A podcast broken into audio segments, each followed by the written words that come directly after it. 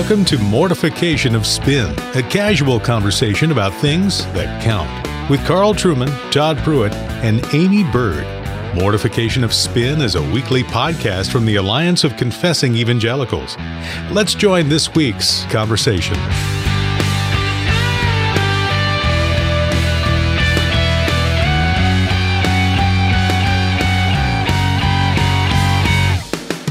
Well, welcome to the Mortification of Spin. I'm Aimee Byrd. I'm here with my co host Todd Pruitt, pastor at Covenant Presbyterian Church, and Carl Trueman, professor at Grove City College in Western Pennsylvania. And we are having a lively day today, um, recording a batch of podcasts for y'all. And I mean, Todd was just basically spit on from the last I was. the last comment that I- he made, which was you deserved it. I, I per, perhaps, perhaps, but Mm-hmm. uh, yeah, I mean, I saw for the first time in my life what was an actual, sincere, spontaneous spit shot. Somebody who had just taken a drink of water, and something I said startled them so much they literally spewed it out all over my my my shoes It and was like one of my greater moments in life. Yeah, you know? I'm not going to say who it was. I, I'm I'm not going to say who it was, but it was um, it, it, was, fantastic. it was the only real, genuine, spontaneous spit shot I've ever seen. So Mm-hmm. I, I just want to, I, I feel like I've accomplished something. yeah, And I'm not going to say what I said.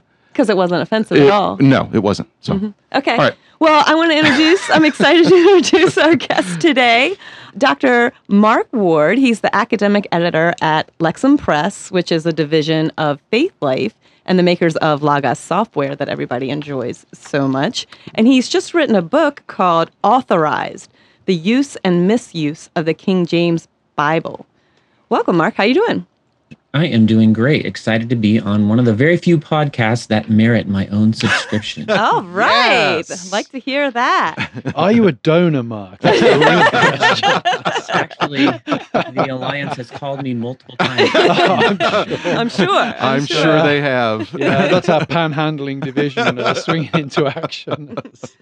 Well, you know, Mark, before I read your book, I was under the impression that, you know, God Himself handed a leather bound version of the King James Bible um, to our forefathers. And, and, you know, that that is the only inspired uh, and preserved words of God. It was good enough for the Apostle Paul. In the English Am I right? language. Yeah. That's actually all true. Well, you do, you know, you do kick off the book saying that 55% of Americans still read the King James Version. Um, and, you know, it's the version the whole English speaking church used to read.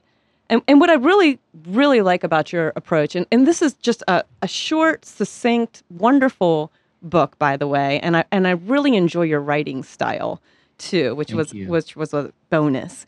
But um, what I like about how you started is just um, you talk about the value of the King James version. You hold it up very high, and and and even what we lose when we have walked away and read other translations. Um, so maybe you could start off just talking to us about that. You know, what what do we lose um, as the church stops using the King James version? Yeah, I think I was able to experience maybe the tail end of the time when the King James was pretty well the standard. Mm-hmm. born in 1980 and growing up in churches that use the King James, I think the main thing for me is scripture memory by osmosis. When Mhm. everybody has the same translation, you hear the same wording over and over again. And there were passages, including some that wound up in my book later among my list of false friends. In other words, Mhm. passages I misunderstood, Mhm. but passages that I memorized without ever sitting down to memorize them because I just heard them preached and mentioned so often. I also think that when there isn't a scrum of translations fighting for market share, Mm. people can, their trust level in the standard rises to what I think is generally healthy. It can rise, however, to a level that's unhealthy. And that's Mhm. what I'm dealing with to some degree in this book with folks who trust only this translation.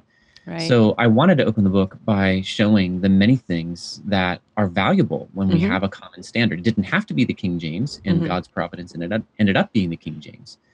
But um, uh, then move on in the rest of the book to question the value of continuing to hold this translation as the standard. hmm Mark, I wonder for for people who have maybe not heard about the, the, the King James only uh, movement, for lack of a better word, I'm I'm familiar with it. I've read about it. I remember as a kid, um, the uh, the Southern Baptist Church that I was a member of in Houston when when we moved from the King James version to the New American Standard version.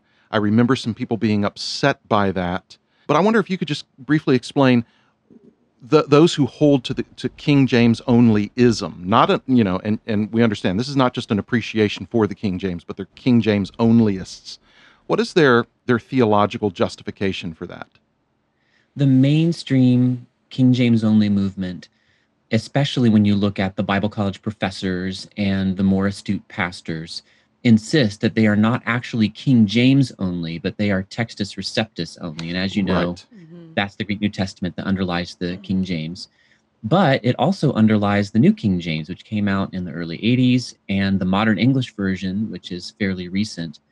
And yet, the King James only movement has not been happy with those translations. Mhm. And every time I've tried to press that point, in fact, this book is trying to do that. You know, if, if what you're really concerned about is this particular Greek text, then why wouldn't you be happy with contemporary English translations of it? Mhm. So um, I I do not say that any King James only folks are lying or self-consciously deceiving others. I do think that they are confused, to use uh, King James terminology, overtaken in a fault, and I'm trying to divorce the two issues of text and translation to bring some clarity to a debate which is almost always totally confusing those two things. When it comes right down to it, the King James only movement is King James only. By hook Yeah. or by crook, they insist this is the only valid English translation. And they've started to say things like the, the, the King James Version is the preserved word of God for the English speaking people. Right. Mhm. They're, they're edging into what I would call bibliological heresy Mm. actually claiming for a translation a level of authority and perfection Yeah. reserved only for the inspired original Greek, Hebrew, and tiny bits of Aramaic. hmm hmm Mhm. If, if we pick you up on the, the Textus Receptus there, Mark, before we sort of move into that sort of the idolatry of the King James, which you're sort of po- pointing to, you know, how would you respond to somebody who said, well, you, you, you know, your, your Nestle-Aland text, uh, Greek text of the New Testament, is really a scholarly construct. It's, it's a hodgepodge put together by a bunch of scholars. At least the Textus Receptus has a kind of ecclesiastical integrity. It's a church text. How would you respond to that sort of uh, question, statement, objection? I respond in the book by saying my argument is for vernacular translation and whatever Greek New Testament text you prefer for whatever reason. You know, I've got my own private opinions on that. I've published them on my blog, doesn't really matter. But for the sake of the book, I don't care. You use that text, that's fine. Just give me a vernacular translation of it. I've worked on a project, an outside project called KJVParallelBible.org, which sets up the, the King James in one column on the left as it is translated from the Textus Receptus. This would just be the New Testament. And then on in a right column has the King James as it would be if it were based on the critical text. And then I highlight the differences. And what really struck me as I've done this work with some volunteers is the sheer huge number of verses that are precisely the same Right. and how often those differences are absolutely minor. So I just, I know some people are very serious, um, and some responsible people like Maurice Robinson raise questions that I find it difficult to answer, even though, yes, I take the critical text kind of standard mainstream evangelical view. Um, so if their if their consciences are led by the Lord and their study of Scripture and the facts to, you know, prefer a different text, I say fine. Just give people a, a translation of that text that they can understand. I really, you, you mentioned earlier, um, you just kind of threw out that term false friends. I really appreciated that chapter um, on false friends. So I, I would like you to kind of explain what that term means, what, what false friends are, and, and what the problem with that is in the King James Version. Yeah, I, I think this is the key advance in my book. Although, actually, I've discovered even since I wrote the book, multiple readers sending me examples of thinkers and writers going back 200 plus years who've noticed the same phenomenon that maybe didn't give it the same terminology. Right. But everybody knows about the dead words in the King James. You know, we Mhm. just don't say besom, we don't say chambering, we don't say wantonness except on very rare occasions. And there are words that are poetic. dying and dead, words in hospice that are in the King James. and anybody who complains about the readability of the King James Version, um, the King James only folks, and others who aren't necessarily King James only, but just really strongly prefer it, they look down, as I once did, on such people and say, You're just being lazy. You're not willing to pull the dictionary off the shelf. And um, my response to that is okay, number one, why would you make a translation that requires people to use a dictionary for common words? Besom just means broom. Can't we just say broom? but number two, I bring up this concept of false friends, which I began to notice as as a Bible textbook author myself and writing using the King James because that was what was least offensive to our market. I ran across 1 Kings 18:21, which is one of those passages I had memorized you know, by osmosis growing up, mm-hmm. uh, Elijah says on Mount Carmel, How long halt ye between two opinions? And I wonder, those of you who have read my book, if you can go back to a time when you didn't, mm-hmm. what would you think that means? How long halt ye? What does halt mean? To stop, to pause. Yeah. Mm-hmm. And I have checked with dozens of educated people who grew up reading the King James and like me prided themselves in their skill in doing so. Mm-hmm. and i have found three people who knew what that word really meant in the mouths of the king james translators. Yeah. if you go to the new testament jesus frequently is healing the halt and the blind. The halt are the lame or the limping. Hmm. and in I, I noticed this when i was reading the esv in the first in first kings. It said how long will you go limping between two opinions? And i thought wait a minute that's not what it says you know, that's very different, stopping and limping. So I mm-hmm. went to mm-hmm. the Hebrew. Sure enough, it's very clear. It says limp. And then I realized, duh, that's exactly what the King James translators meant. Right. It's mm-hmm. just that halt no longer means that. We don't have that sense anymore, but we still have the word. Right. I, I view Elizabethan English and contemporary English as overlapping but distinct languages. They can mm-hmm. usefully be described as different languages. And therefore, here's a false friend, a word that we think we know, because we still use it. Traffic ground to a halt or even we think we're smart because we've seen the plays. Someone says halt who goes there? Well we know this elizabethan english. Well we don't. And this happened i noticed after i noticed that one i started noticing repeatedly. A lot. Um, that a lot. without the oxford english dictionary you can't. You you don't know what you're missing.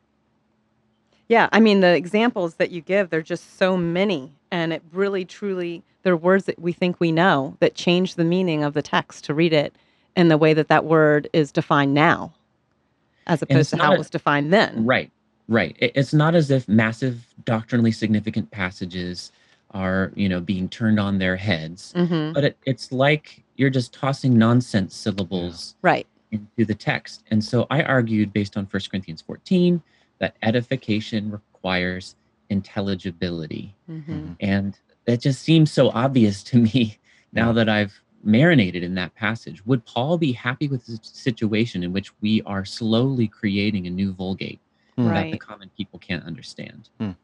Yeah, and, and so you you know that that really gets to the heart of the question of, of the importance of a of a translation in the common tongue or a vernacular uh, translation. Uh, mm-hmm. If we if we value the Bible as the Word of God, um, then even those texts that that may not bear upon our, our, our salvation or our or at the heart of the theology of understanding Christ. It's still the Word of God, and so therefore right. still important uh, that we understand it in, in its intended sense. Yeah, and you you take your argument about um, translating in, in the vernacular straight to the Great Commission, saying that you mm-hmm. know the Great Commission clearly demands a vernacular Bible translation and worship. You want to expand on that a little bit?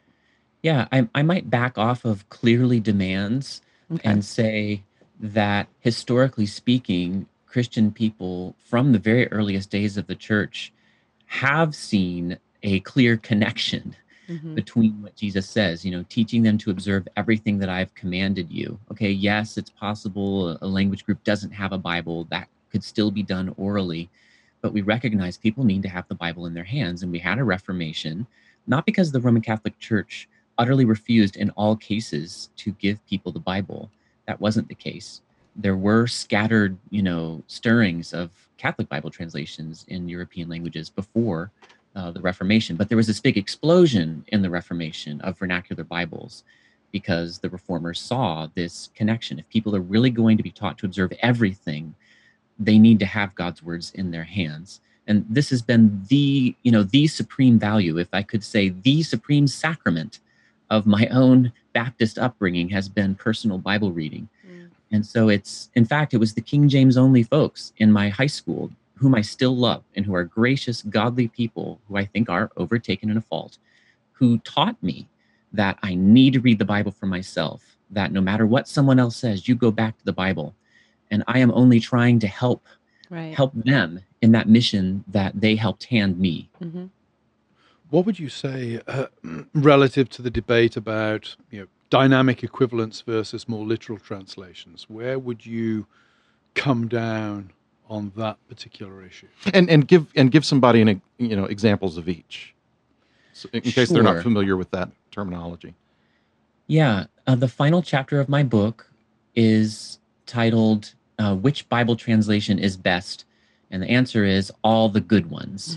um, I got a comparative study Bible when I was uh, 18 years old. I bought it for 50 bucks, which in 2018 dollars is like 75. So I like really broke the bank for this. And it is the single most valuable thing I've ever purchased aside from an engagement ring. Um, because I I was insulated, I was inoculated against any kind of one version onlyism, whether it's NIV 1984 onlyism or King James onlyism. Um, because what happened to me repeatedly, and I still have this Bible with all my notes in it, scribbled tons of notes in that thing. Repeatedly, I found checking multiple translations helped me understand. Here's an example. I grew up reading the King James and reading only the King James. I was in King James only circles, although my parents actually were not King James only. Um, we just didn't really question though that okay this is what we're going to use. And uh, i knew psalm 16.6 in the king james which is a really beautiful passage.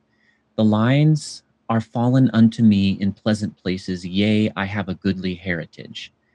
And there there's actually a false friend in there and there is an element of dynamic versus uh, formal equivalency um, the lines, I always thought of real fuzzily. I just never asked myself, what are these lines? I just kind of thought, okay, there's these lines, they're falling from heaven and they're kind of hitting me in this places where on my back where I have itches. Yeah, that's pleasant. That's a pleasant place. And then the goodly heritage, that's the false friend that messed me up because a heritage is an intangible inheritance today. You know, you, you don't have a heritage of property, you have a heritage of character. Yeah. But back in the King James era, Elizabethan English, heritage was their word for inheritance. Mm. So I was actually reading my Bible software for my devotions and I ran across the NIV. It said, The boundary lines have fallen for me in pleasant places. Surely I have a delightful inheritance. And those two shifts, adding, yes, the word boundary, which is not, you know, technically in the Hebrew, and then changing uh, quote unquote heritage to inheritance made me realize, duh, he's talking about the lot of physical land that somebody inherits in the you know in the ancient israelite society now he happens to be using that as a big metaphor mm-hmm. for god himself but i didn't get the metaphor because i didn't know what the lines were right. the niv yes in one sense added to scripture if you really wanted to put it that way but they put in a word there that made it essential for me personally to understand a verse that I'd read many, many, many times. So um, I just can't find myself getting upset about dynamic equivalence translations that, yes, in one sense, are interpreting or occasionally, you know, expanding, embellishing when they help me understand. So here's what I say. I tend to want people to start with the more formal translations, especially if they're high school educated, middle class type people then yeah, the ESV, the NASB, the New King James, I uh, start there. Um, but by all means, add in these other translations. We have an embarrassment of riches, and they're mm-hmm. only going to help you understand. And why should that be offensive or difficult? Mm-hmm. Hmm, that's good. So the NIV is not a satanic Catholic plot to overthrow the church. Yeah, you know, um, mortification of spin is supposed to be full of humor, and I get that. I wish I could crack a joke on that. I'm thinking of people, I'm just absolutely serious, that I love with Yeah. all my heart, who gave to me, who believe that. Right, right. They believe conspiracy theories. And it's like the people on Facebook who are sharing memes of the supposed sign that uh, out front of a mosque that said, We will kill all of you in the name of Allah, die America. And Right. Mm. no, it's just, it's false. It's, Right. uh, it's on Snopes.com Right. And there's a degree to which I've been thinking it's degrading to Christian people to accept the Mhm. falsehoods and the conspiracy theories that surround this issue. Indeed. Mhm. And I'm trying to help rescue them as gently as possible. You by- really are gentle in the book. Yeah. I mean, I, I really appreciate that. And, and I want to ask you, you know, because of that, um, is the King James Version still useful? I think it is, but I, as I told my other podcast, my other favorite podcast that I got to go on, John McWhorter's Lexicon Valley, he said, you know, so what do you want to do with the King James? I said, you relativize it to the standard given by the Bible, which is edification requires intelligibility. And so there are plenty of people who can and should use the King James. I would say generally well educated people who have read my book and have some facility with the Oxford English Dictionary and access to it. It's not cheap. I got it through my local library system Yeah. online. Um, if you have the basic skills there, by all means, check the King James. I check multiple English translations in my Bible study. I'm not telling anybody to throw it in the trash, but I am saying, given the standard issued to us in the New Testament, 1 Corinthians 14, and the mere fact that the Bible, the New Testament was written in Koine, that is common vernacular Greek, Right. Yeah. um, we should not be using the King James as our standard primary pulpit Bible or for scripture memory for children or for evangelism. It should be a study tool.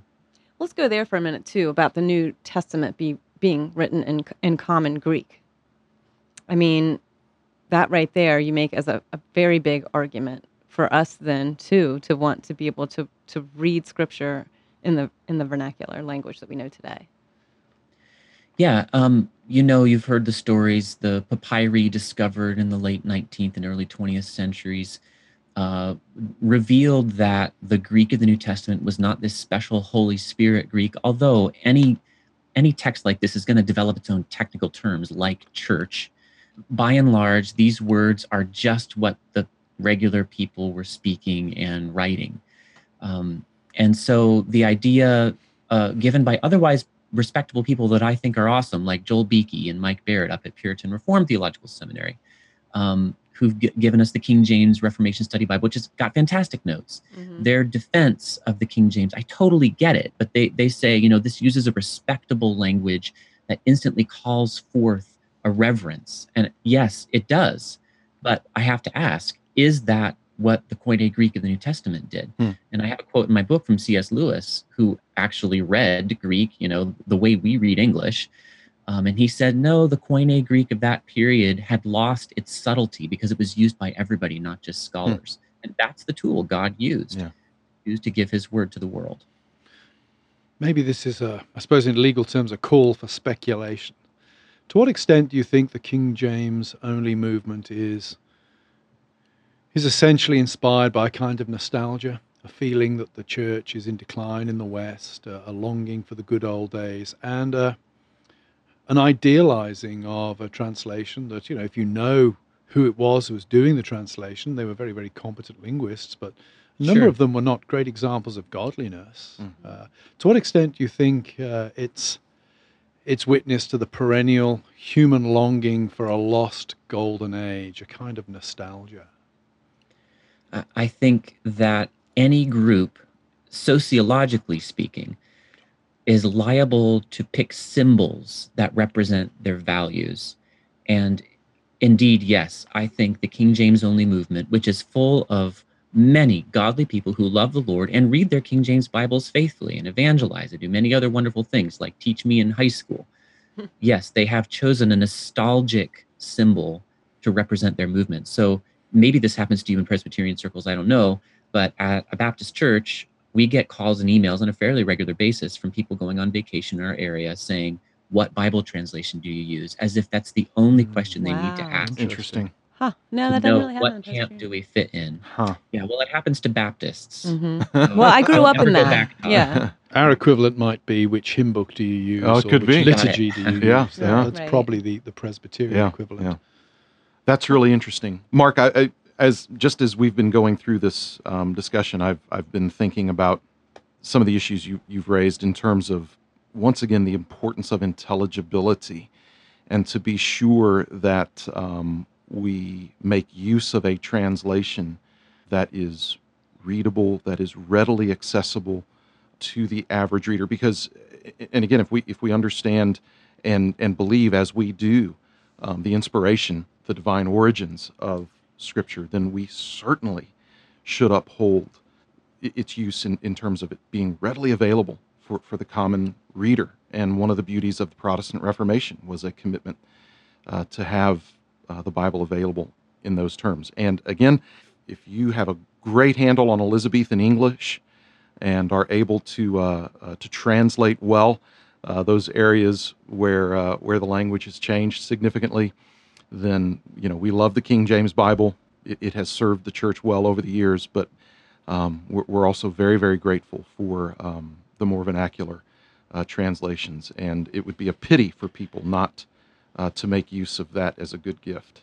So we appreciate uh, the book, and we appreciate the time that you spent in uh, giving us this. If if you want to read more about this issue, and we would encourage you to um, to do that, then get a copy of Mark Ward's book, Authorized The Use and Misuse of the King James Bible. And if you'd like a free copy, we can probably hook you up if you were one of our fortunate people to log in on our website and to register for a copy of Dr. Ward's book.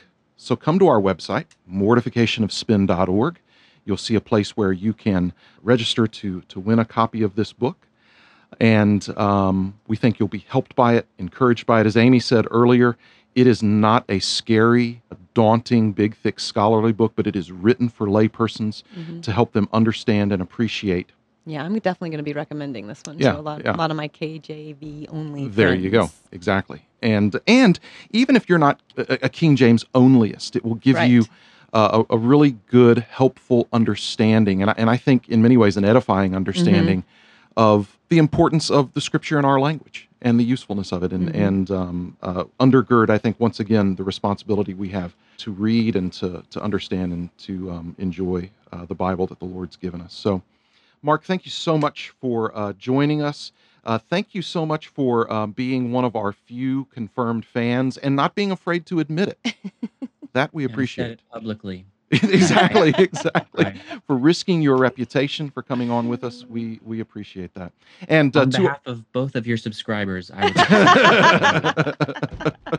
We found well, one of them. yeah, exactly, exactly. Well, uh, to our listeners, uh, uh, I, I do want to encourage you to go to our website, uh, register for a cop to, to win a copy of, of Dr. Ward's book, and also be reminded that we are a listener-supported podcast, and if you would feel so moved to uh, to make a financial contribution, so that Mortification of Spin can continue to uh, uh, to do this work, uh, we'd love for you to consider contributing. Until next time, this is Todd Pruitt, as always, joined by Aimee Byrd and Carl Trueman, and we hope that you'll tune in next time.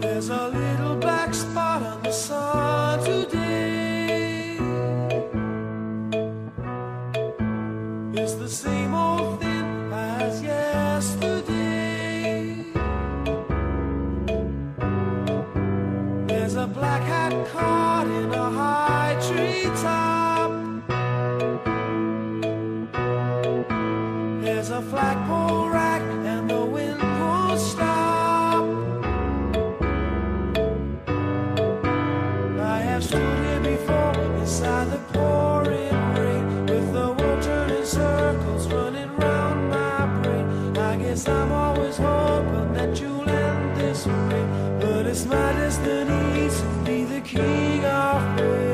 Thanks for listening to Mortification of Spin, a podcast of the Alliance of Confessing Evangelicals.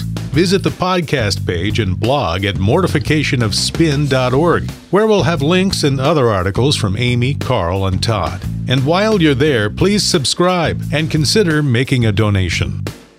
And be sure to listen next time when Carl, Todd, and Aimee talk about I'm all in favor of Christians gathering together regularly and uh, singing, hearing the word proclaimed. Uh, I just don't Yeah. want to proclaim it myself on Christmas Eve when I'm kicking back and getting ready for the festivities. We'll talk to you next time on Mortification of Spin.